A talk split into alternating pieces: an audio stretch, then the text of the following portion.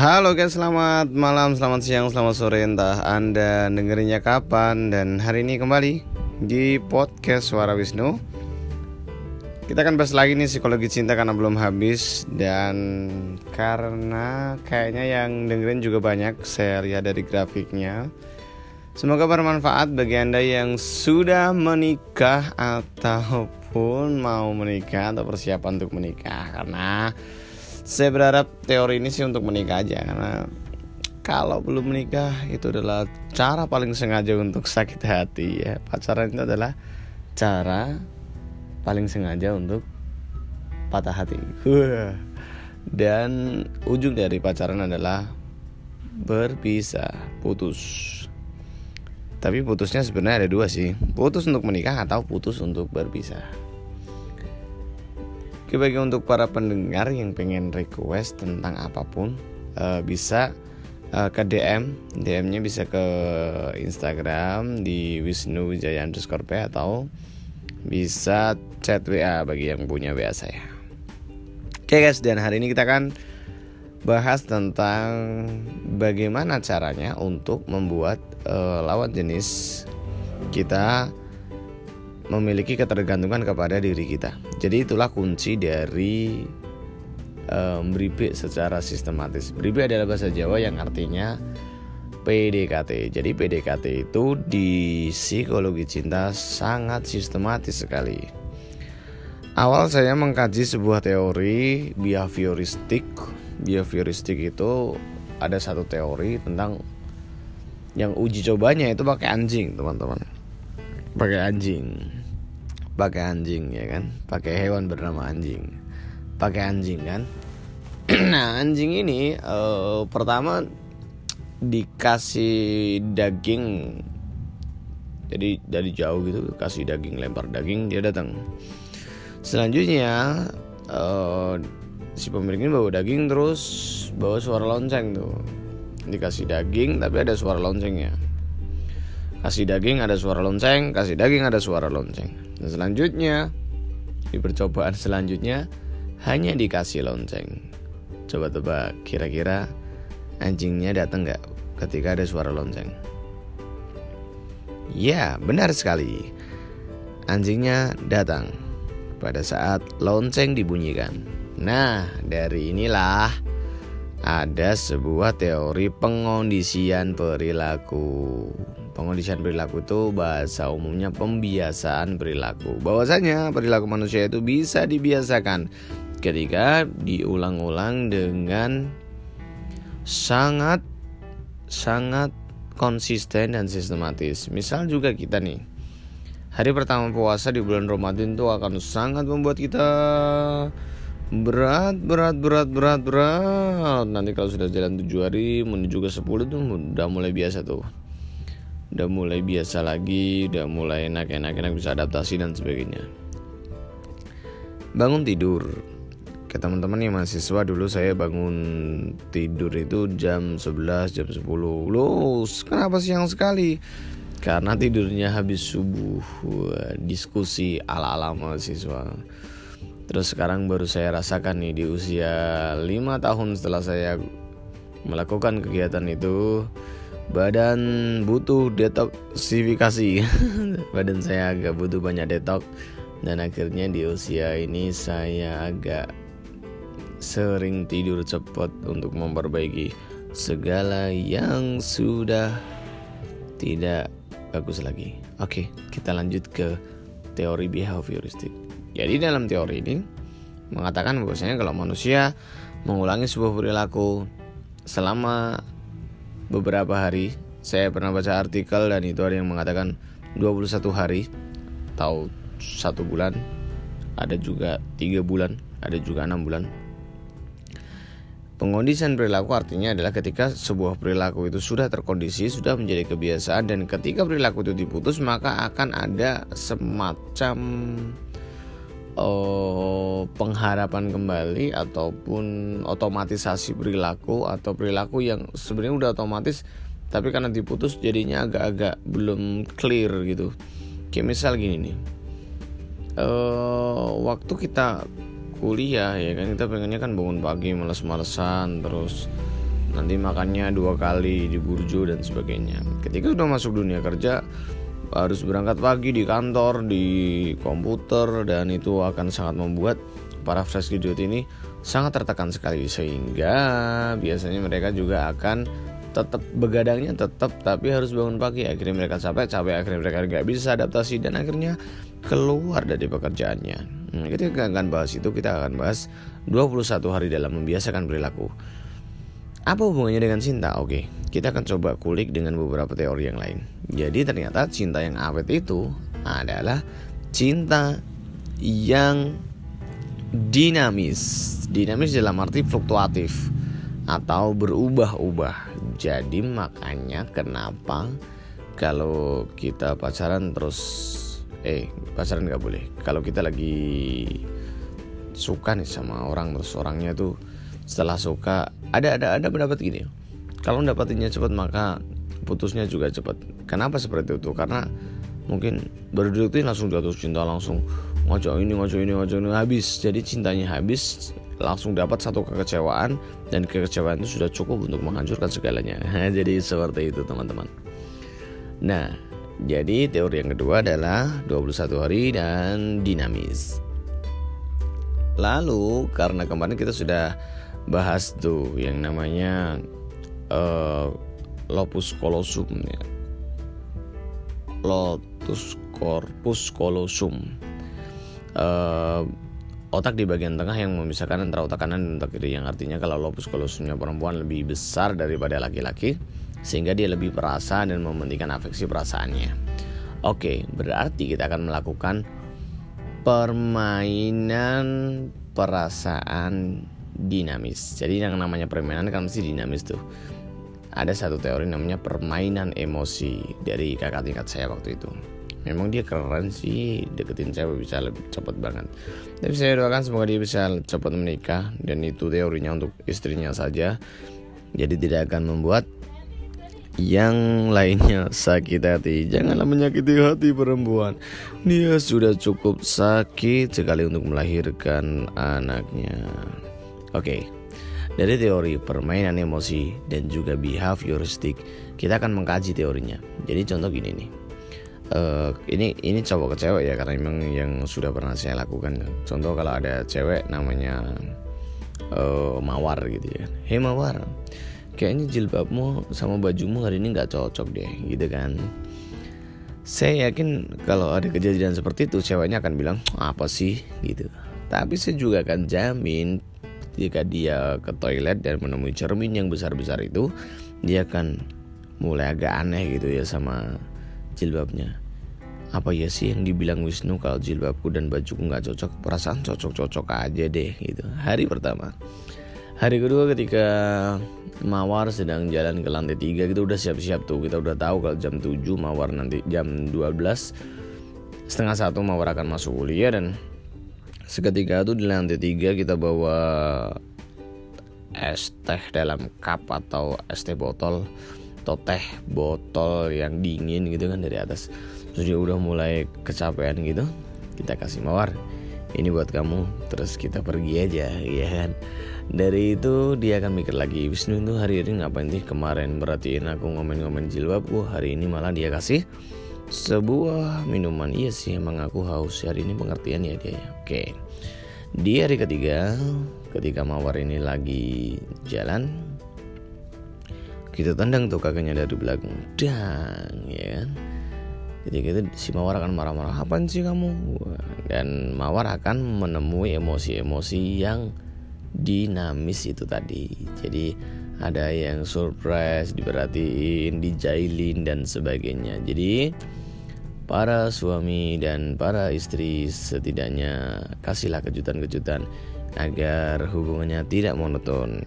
Sekretaris yang baru nonton video ternyata bercanda dengan suami atau bercanda dengan istri itu adalah permainan yang tidak sia-sia. Termasuk juga berkuda dan ada dua lagi berenang berenang berkuda bercanda dengan suami atau istri itu adalah tidak sia-sia jadi berikanlah emosi yang uh, dinamis selama 21 hari di hari ke-22 kita coba untuk putus stimulusnya. Maka di hari ke-23 akan ada satu kata penuh makna yang dinamakan rindu.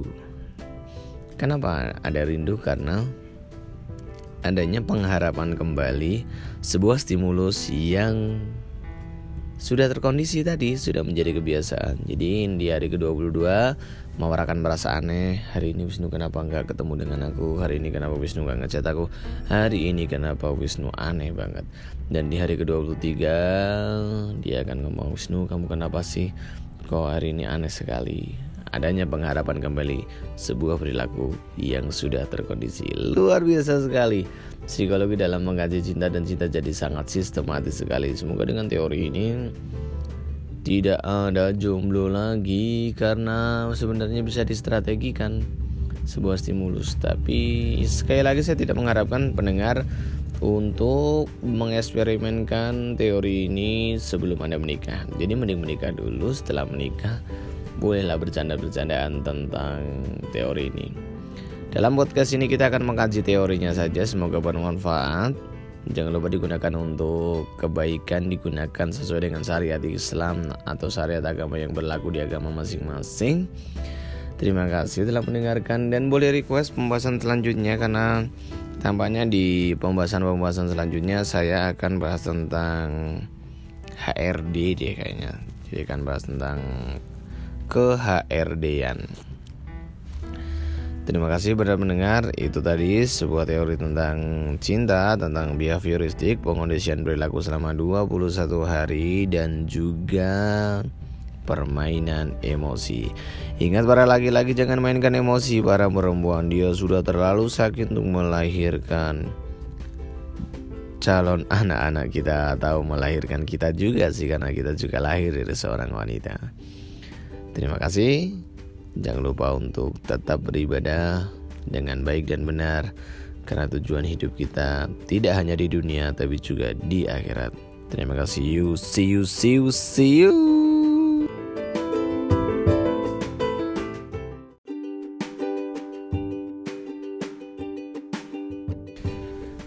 Halo guys, selamat malam, selamat siang, selamat sore Entah Anda dengerinnya kapan Dan hari ini kembali di podcast Suara Wisnu kita akan bahas lagi nih psikologi cinta karena belum habis dan karena kayaknya yang dengerin juga banyak saya lihat dari grafiknya.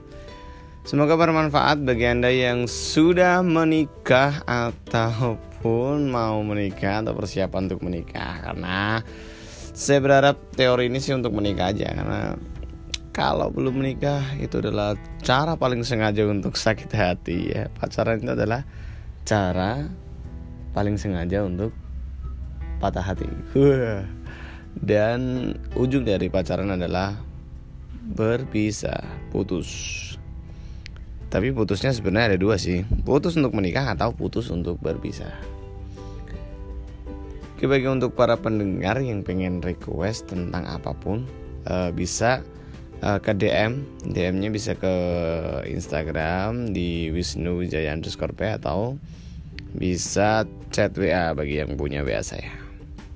Oke guys, dan hari ini kita akan bahas tentang bagaimana caranya untuk membuat uh, lawan jenis kita memiliki ketergantungan kepada diri kita. Jadi itulah kunci dari um, secara sistematis. Beribik adalah bahasa Jawa yang artinya PDKT. Jadi PDKT itu di psikologi cinta sangat sistematis sekali. Awal saya mengkaji sebuah teori behavioristik. Behavioristik itu ada satu teori tentang yang uji cobanya itu pakai anjing, teman-teman. Pakai anjing. Pakai anjing ya kan? Pakai hewan bernama anjing. Pakai anjing kan?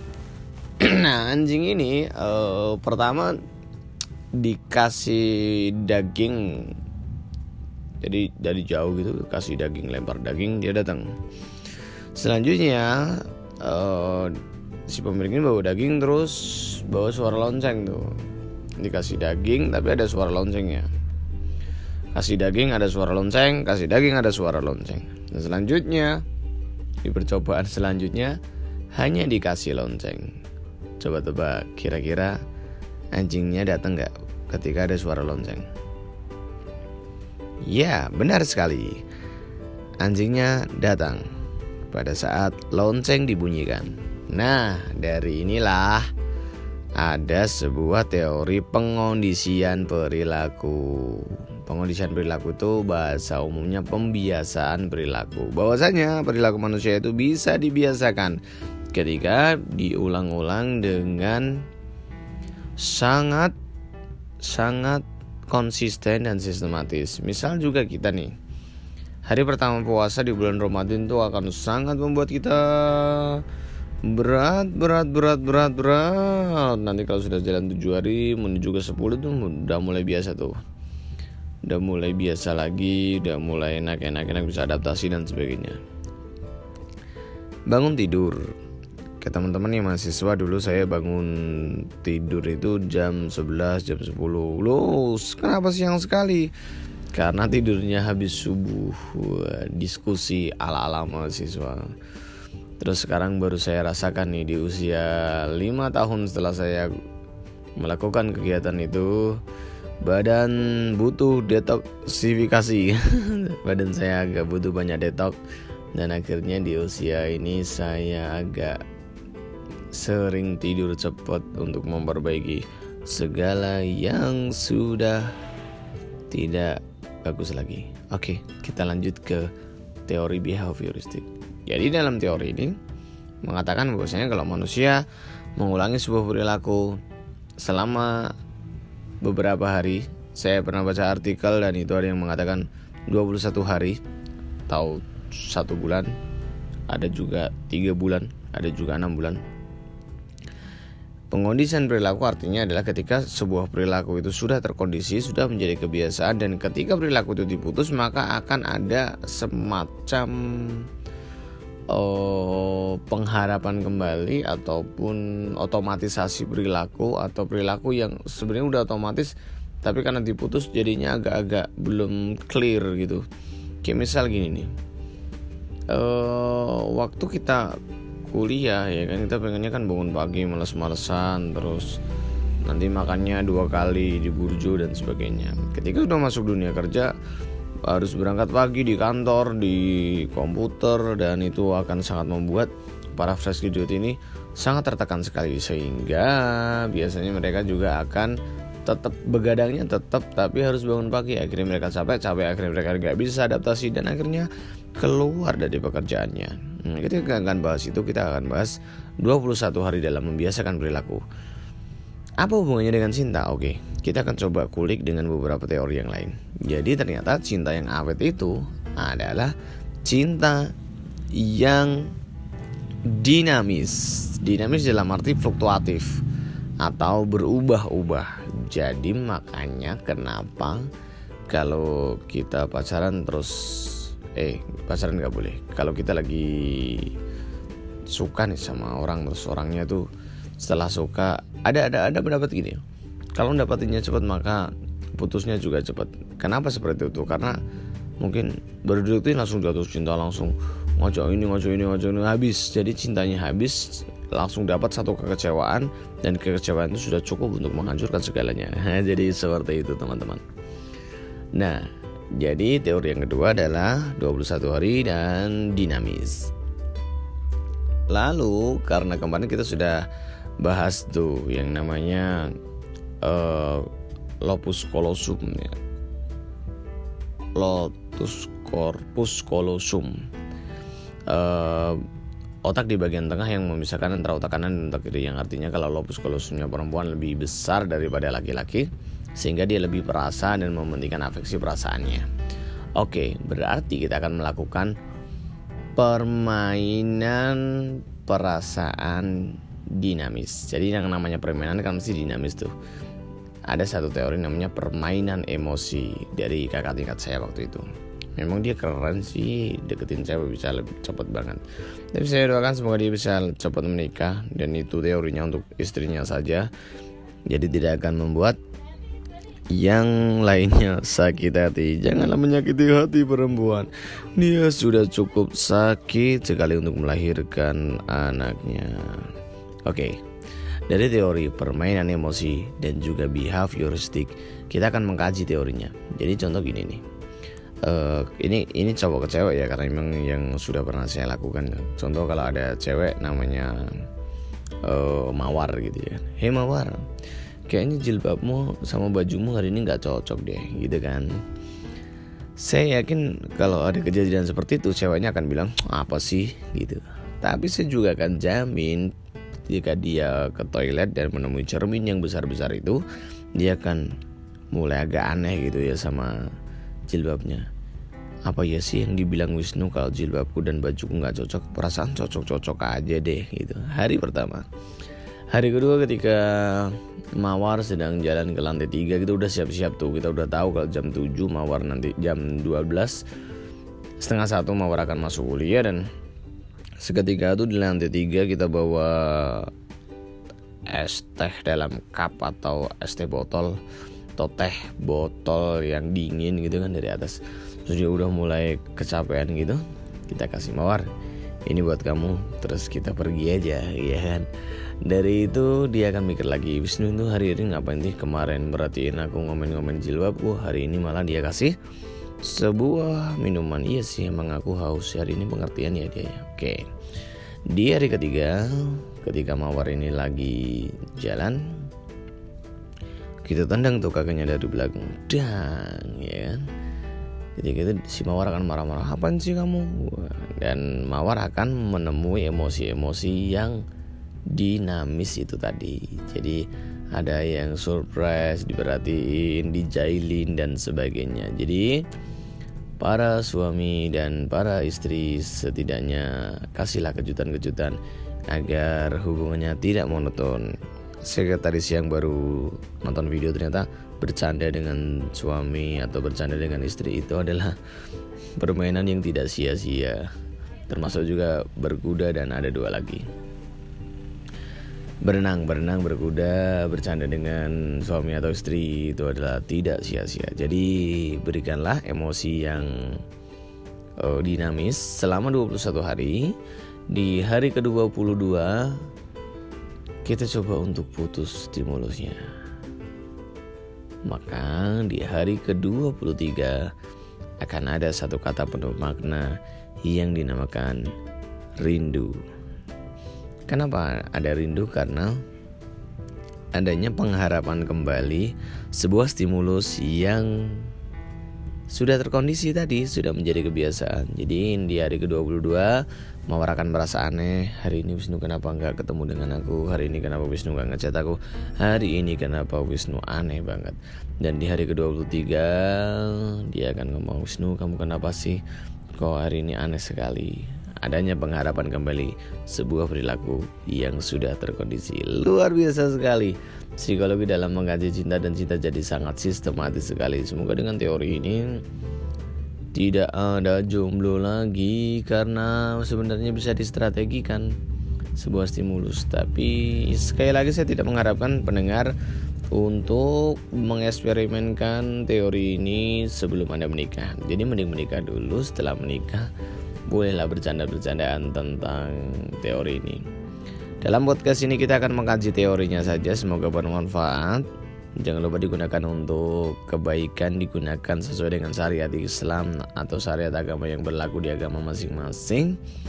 Terima kasih telah mendengarkan dan boleh request pembahasan selanjutnya karena tampaknya di pembahasan-pembahasan selanjutnya saya akan bahas tentang HRD deh kayaknya. Jadi akan bahas tentang ke HRD-an.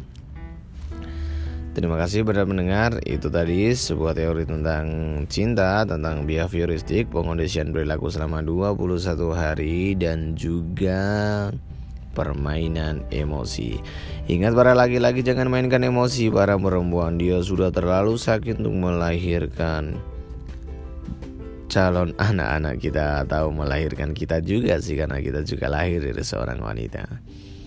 Terima kasih. Jangan lupa untuk tetap beribadah dengan baik dan benar karena tujuan hidup kita tidak hanya di dunia tapi juga di akhirat. Terima kasih you, see you, see you, see you.